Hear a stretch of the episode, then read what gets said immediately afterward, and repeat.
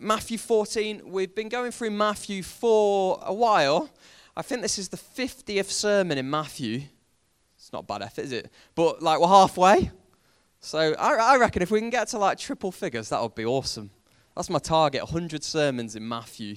Um, so this is number 50, I think. And it's uh, Matthew 14, 22 to 33. If you've got a Bible, I'm just going to read it. It says this immediately.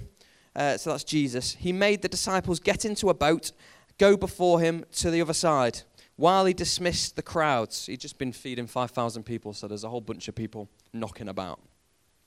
And after he had dismissed the crowds, he went up on the mountain by himself to pray. When evening came, he was there alone. But the boat by this time was a long way from the land, beaten by the waves, for the wind was against them. And in the fourth watch of the night, he came to them walking on the sea. But when the disciples saw him walking on the sea, they were terrified and said, It's a ghost.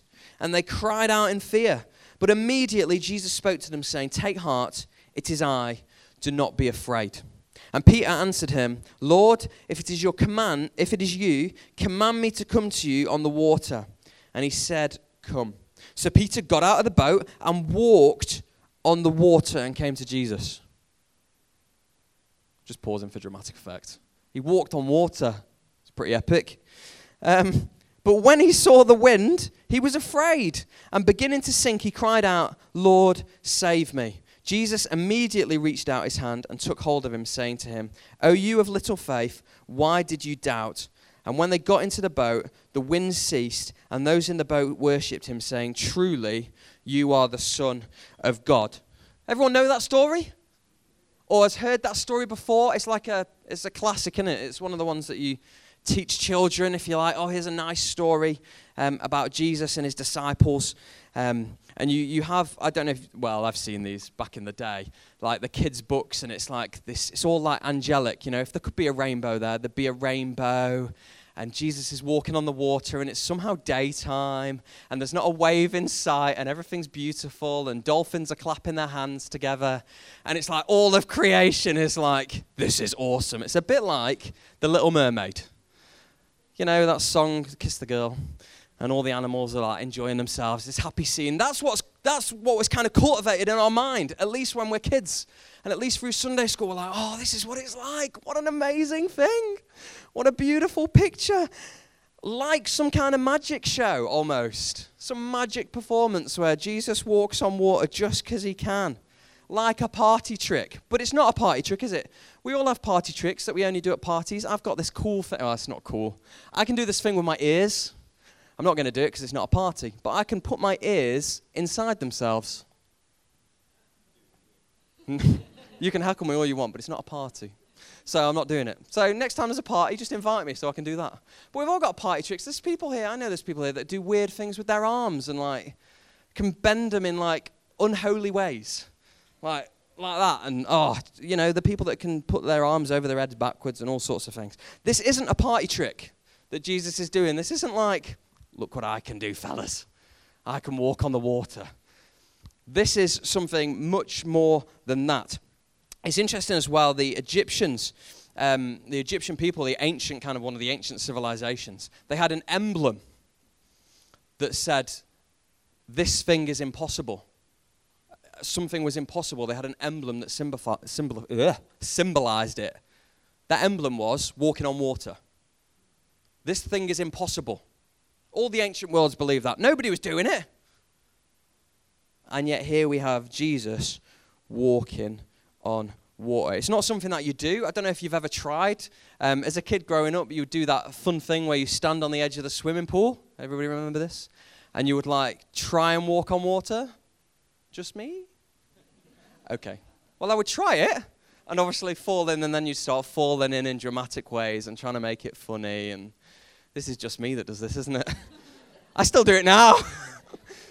anyway, yeah, well, we, we try these things, I think. But, like, you know, you stood on the edge, and I, I can picture myself doing this after probably reading about it at Sunday school, going, if I just believe I can walk on water too.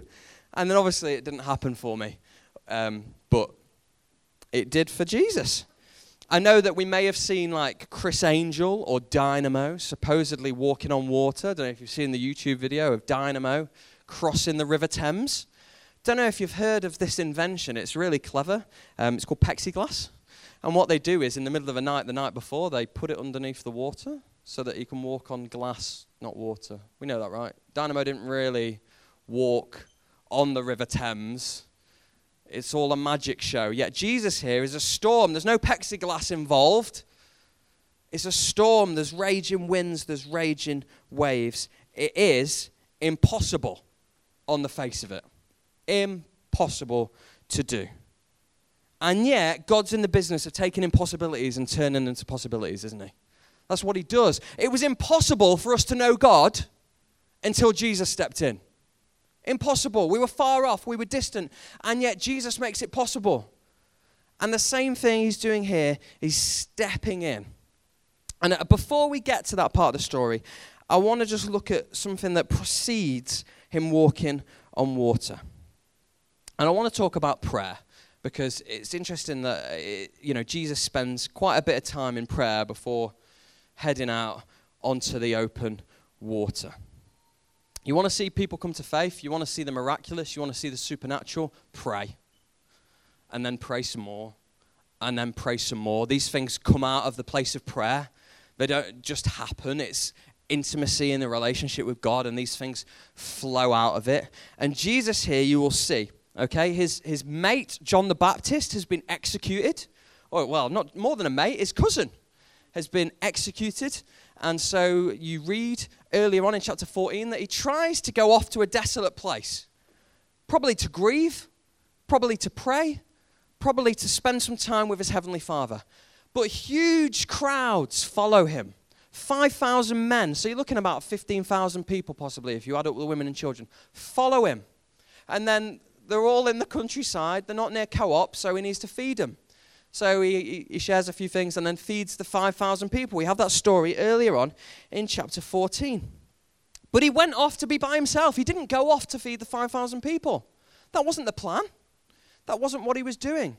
And you know what? So often that can be like us, actually. We go, right, well, I need to pray. I know I need to pray. I need to get, start of the day, I'm to I'm to pray. I'm to read my Bible. But then your phone rings. Or somebody goes, oh, have you seen this cat video on YouTube? you know, or uh, have you answered that text or have you made that phone call or oh have you have you gone to the shops for this or have you done that or have you done that? and all of a sudden the prayer and the intimacy and being by yourself with God just gets pushed to one side and you go it's okay guys because I'll come back to it I'll just take this phone call and then I'll come back to it except we never do but I want you to see here what Jesus does he feeds the 5000 people he's full of compassion then what does he do? Even though there's been the distraction in one, in one sense, says immediately, we know what that means, right? Don't need to translate that, do I, into the Greek? Imme- immediately, he went from that place, made the disciples get in the boat, dismissed the crowds, and goes up on the mountain to pray by himself. He does what he intended to do. He's had the distractions, if you like. All right, he, he fed the 5,000 people, but he, he went to do what he needed to do. He didn't let life and stuff get in the way of him pursuing intimacy with his father. So often that's what happens to us. We set out with the intention that I'm going to pray, I'm going to read through the Bible in one year this year. And then life happens, doesn't it? Stuff happens. Things get in the way you get ill or you go on holiday and then you get out of the rhythm and the routine or work's really tough right now or I'm moving house so I don't have time for that, God. And yet Jesus returns to what he set out to do. You know, when you pray or when you're reading the Bible, please don't view that as dead time. Please don't view that as I'll get this done and then I'll move on with the rest of my day. It's the most important part of your day. And everything else flows from it. Yet so often we see it as like dead time. Oh, well, I'll pray and then I'll start work. I'll get on with the real business. Except for Jesus here, I mean, you can do the basic maths, okay? He goes up onto the mountainside, and then when he's walking on water, it's the fourth watch of the night, which is between 6 and uh, between 3 and 6 a.m. Okay, 3 a.m. and 6 a.m. So that means he's probably been on the mountainside for a good eight hours. I'm not saying like, you know, for your quiet time, have an eight hour quiet time every day, because you might not get anything else done. But here, you might, you know, you might get in trouble with work if you're saying, I can't come in today because I'm doing my quiet time. That might not go down so well. But, I mean, worth a go on a Saturday. If you're not, you know, I think. But here, Jesus, eight, nine hours, spending time in the presence of his Father. He's intentional. Even Jesus, the Son of God, the miracle maker, the most amazing guy ever, still went off into quiet places to seek out relationship with his Father. How much more do you think we need that then? How much more than Jesus do we need to create the time and fashion the time in order to go after God? The boat, incidentally, has also been traveling for eight, nine hours probably against the wind, struggling away. But these are experienced fishermen, some of them. They should be all right. They should be fine. But it's not a pleasurable experience. I've done a little bit of deep sea fishing, caught a few bits here and there. Um, and it's been a bit choppy. But I've never been in a storm, thankfully. I've not even been on a ferry crossing where there's been a storm. Has anyone been on a storm when they've been on a boat? Oh, well, a few actually. Good effort. I can't imagine it's a pleasurable experience. I imagine it's one of those where you're like, I hope we get through this. Like, I hope I last the next hour. Or, oh, maybe we should start praying that this wind dies down because we've still got a long way to go. One of those nervy moments. And then between the hours of three and six, so it's dark, you've probably got a bit of moonlight, stars shining brightly into the darkness. He came to them, speaking of Jesus, walking on the sea. But when the disciples saw him walking on the sea, they were terrified and said, It is a ghost. Now, I think I would have probably said the same thing and I'd have been a bit freaked out. But I just kind of feel like if they were lo- like, why are they not expecting that Jesus is going to come? Why are they not thinking, Jesus has sent us in the boat. How's Jesus getting to the other side? Like, we're going ahead of him. What's he doing? Catching a plane? Walking around the lake? How's Jesus crossing? Like, does that thought not, do they not think of that? Thinking, well, when are we going to see him again? And maybe as the hours go by and they're thinking, this is hard work, this is hard work. And I'm thinking, maybe it would be helpful if Jesus could come and help us. Maybe it would be good if the Son of God could come and sort out this storm. Except when he turns up, they're like, it's a ghost. They're not looking for him. Sometimes when we're in the storms of life, you might be in one right now. We're so busy and so absorbed by it, we don't look for Jesus. And when we don't look for Jesus, we completely miss him. Like, and we're, we're downcast probably. Our eyes are on the floor. These guys are so down and not really looking for Jesus that they think it's a ghost. They think it's anything but the Son of God. I know it's weird that he's walking on water because it's not something that we see normally, but this is Jesus. This is the guy who just fed 5,000 people with a few loaves and a couple of fish. He should be able to walk on water. They should have that kind of somewhere in the back of their minds that this is possible for someone like Jesus. When we're in those moments, when we're crossing, if you like, on the journeys of life, we've got to be looking out for God. We've got to be looking out for the supernatural happening and actually taking our natural situations and our circumstance and supernaturally God coming into that and bringing change. We've got to be, of all the people on earth, we've got to be the people that are on the lookout for that, on the lookout for moves of God wanting to be part of what God is doing. Anyway, they don't get it. They still think it's a ghost. So Jesus has to say to them, Take heart, it is I. Do not be afraid. That's what he has to say. Don't worry, chaps. It's me. But actually, it is I. The literal phrase that Jesus would have used is I am. So don't worry, I am. Now, for those who have read a bit of Exodus, will know that when Moses is uh, doing his thing and he's wandering uh, with his sheep, he comes across a burning bush. And it's God in the burning bush. And uh, Moses is like, Well, who are you?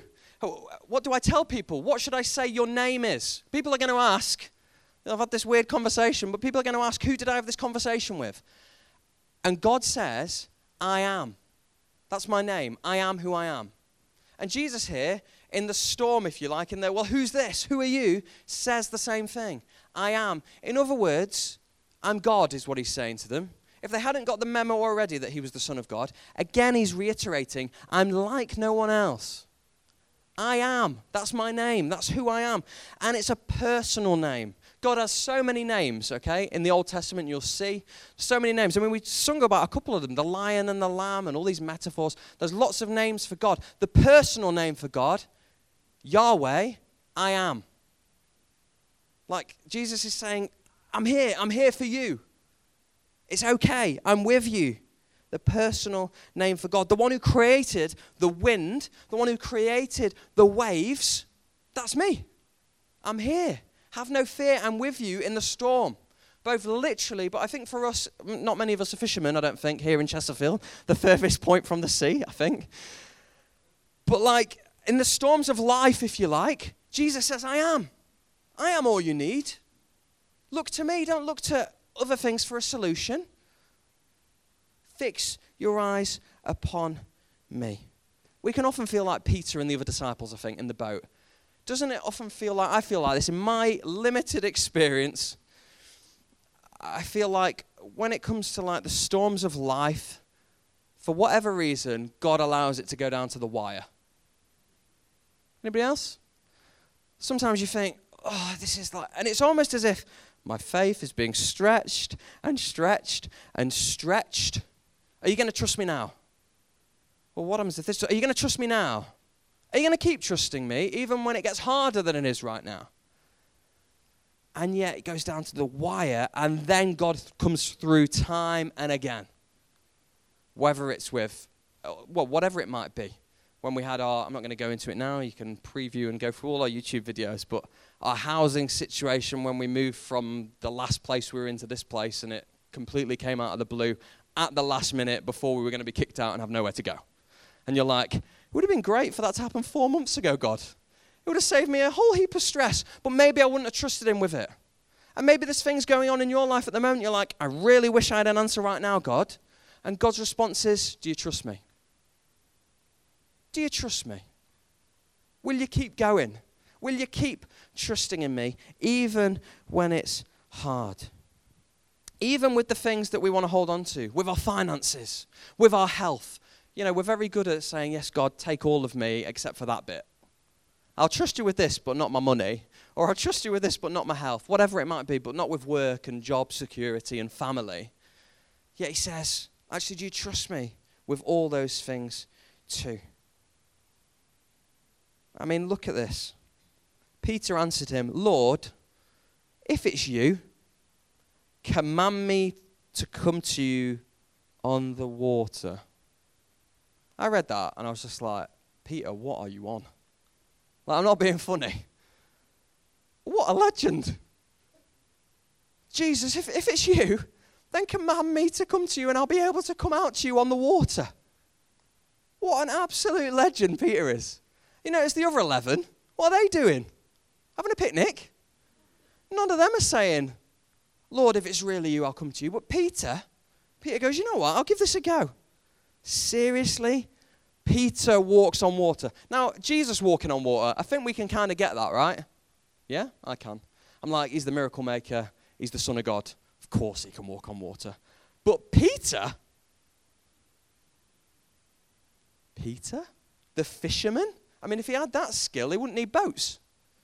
Just be spearing. He'd be like the best fisherman ever. Of all the people, Peter walks on water. I think that's why I believed I could do it at the swimming pool. Because Peter could. And we're a bit like Peter, aren't we? We're a bit like the other disciples, actually. Full of that mixture of doubt and fear and faith and hope and expectation.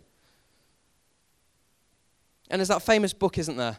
Um, I think it's by, oh, I want to say Ray Ortlund, but I don't know if that's right. Um, if you want to walk on water, you've got to get out of the boat. Peter gets out of the boat. Peter puts his trust in Jesus. The other 11 have no idea what they're doing. I have no idea. Maybe they're just egging on Peter, going, Peter, Peter. I don't know. We're not told. But Peter goes, I'll go for it, and gets out of the boat. You know, if you want to see God do amazing things, get out of the boat. Whatever that might be, step out in faith. Christianity is not a spectator sport. Well, it's not a sport, but it's not a spectator sport. It's not a, oh, I'll just sit and I'll watch on. It's actually an active trust and faith in Jesus that's personal to you and part of something that's bigger than yourself, a church family or a church across the globe. It is not something you just sit and watch, it's something that you, in faith, you get on with. Just look at the amazing stories in the Old Testament, and you see it time and again. People stepping out in faith, people taking a risk. Gideon or Moses delivering people from Egypt. It's huge.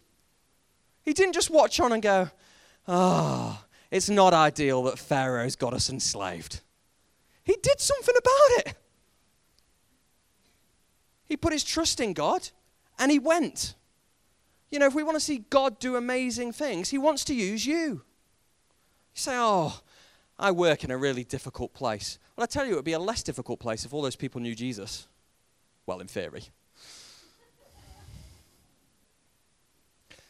like, you introduce, you know, actually, we can be the, you know, we can have an impact on our places of work, at the school gate. Actually, like, we can step out in faith. We can say, I'm going to be brave here and I'm going to say something. I'm going to, I'm going to talk about why I have hope and believe for a miracle when everyone else has written it off. You know, I've heard so many stories of people that were poorly and doctors turn around and say, There's nothing we can do. And then God steps in. Now, that doesn't happen for everyone, of course, but it happens to some people, which tells me something. That actually we're to be people that want to see God move supernaturally. Soul Survivor have coined this phrase. I really wish I'd come up with it. That we should be naturally supernatural. Naturally, a supernatural people. That it's not just this world, but there is a spiritual realm as well. That miracles do happen.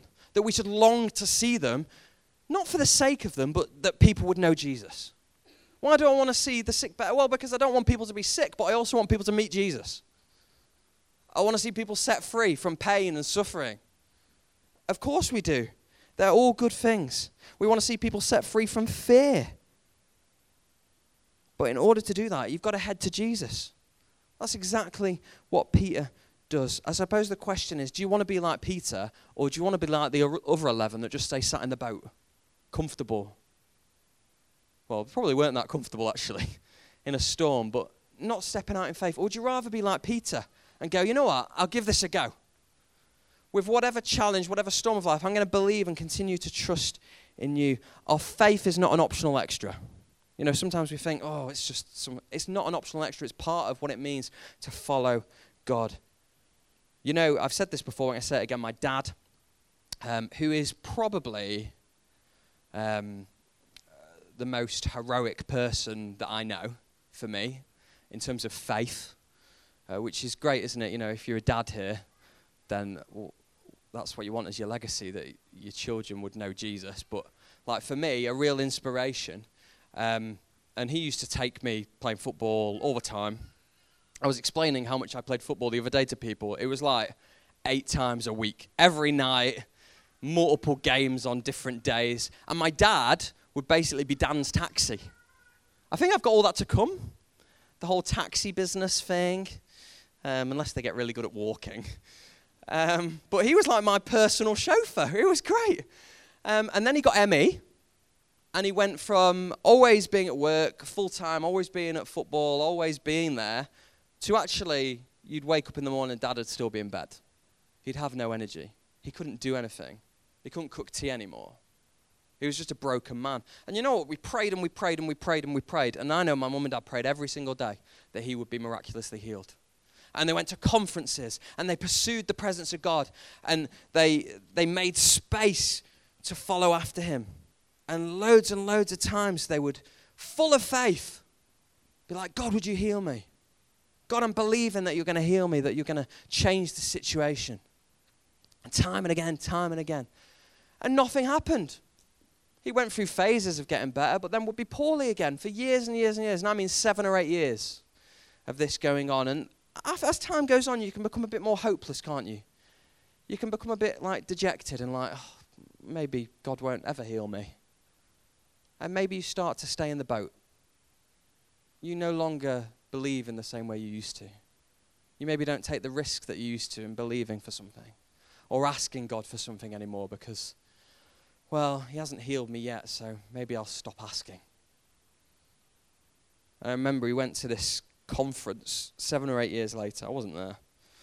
And this teenage boy, maybe 14 year old, had a vision or had a picture of my dad and his heart and his body and chains breaking around his heart and his body. And he went and he shared it with my dad. And my dad broke down.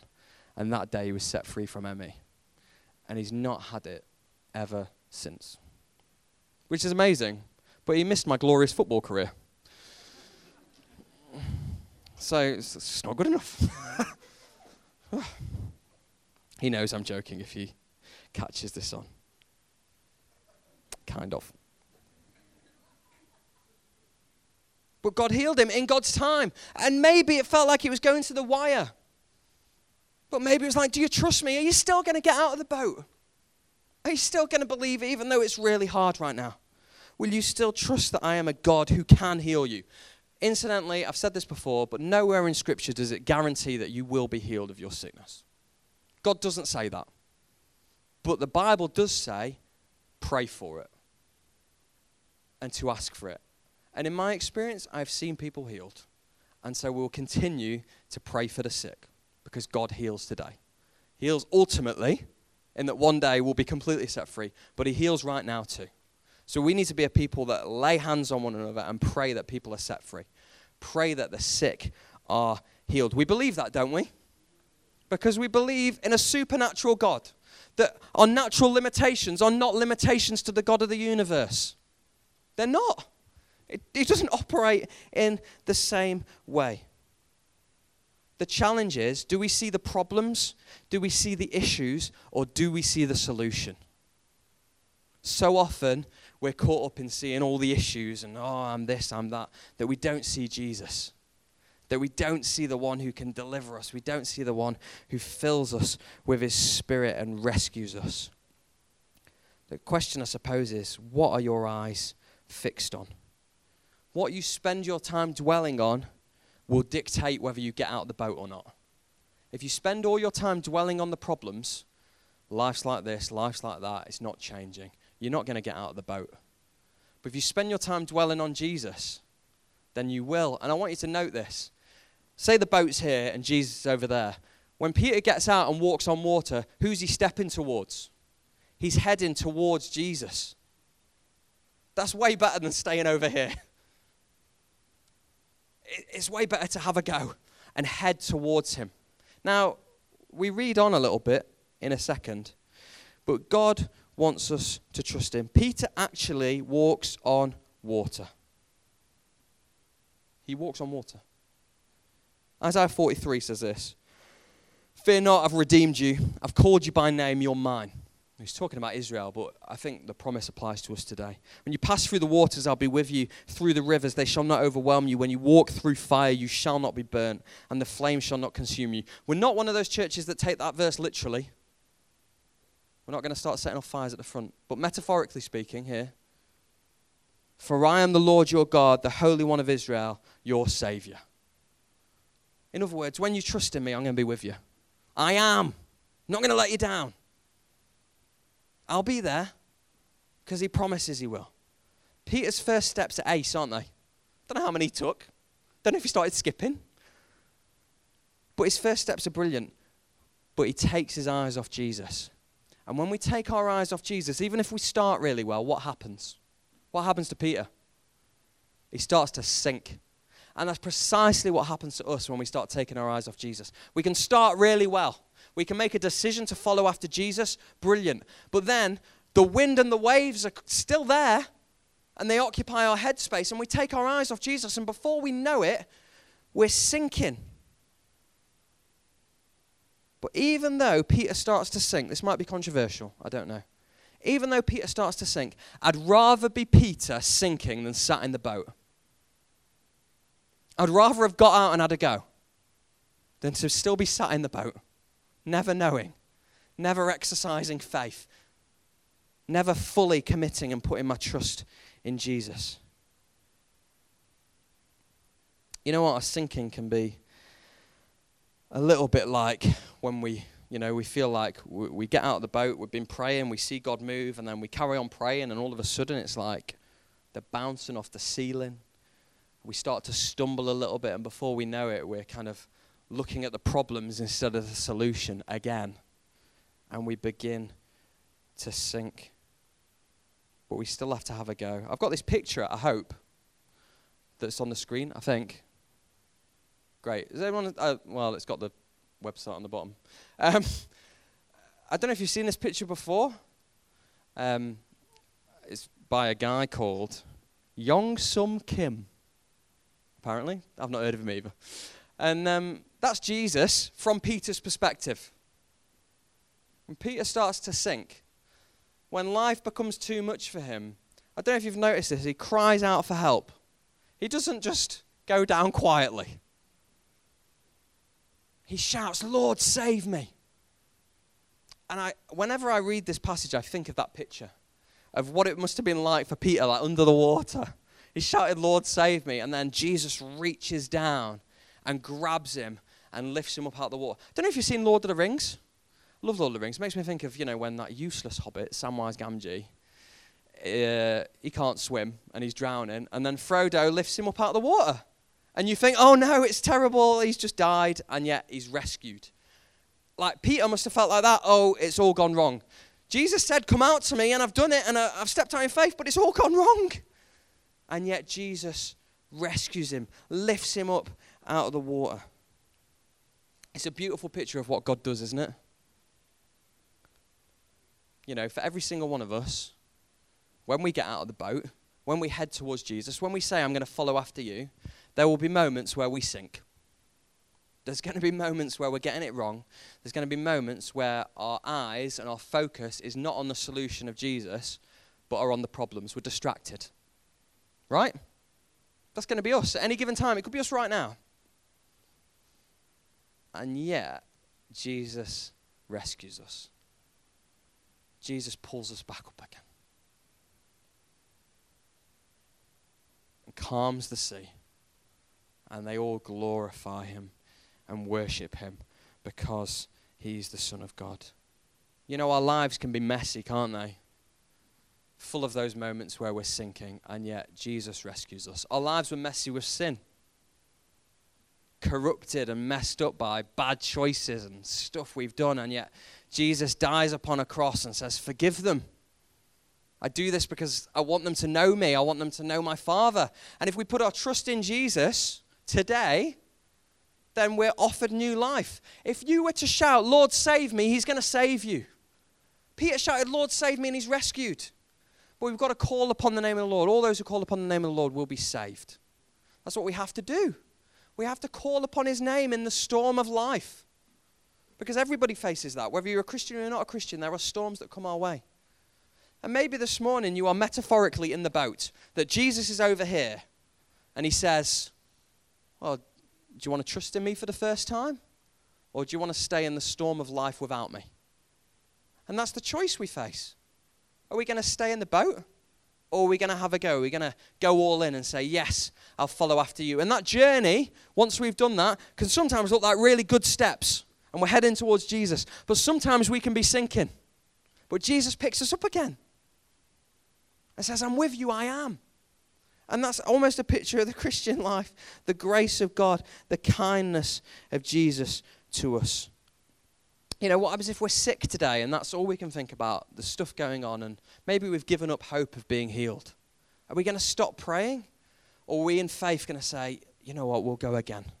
I'll ask for prayer again and see what Jesus does. When they got into the boat, the wind ceased, and those in the boat worshipped him, saying, Truly, you are the Son of God. I want that to be your conclusion. In your life, I want you to have that same conclusion. Whatever you're going through, whatever you face, truly, Jesus, you are the Son of God. This impossible situation, this stuff that goes on in our world, by God's grace, we can be taken through it.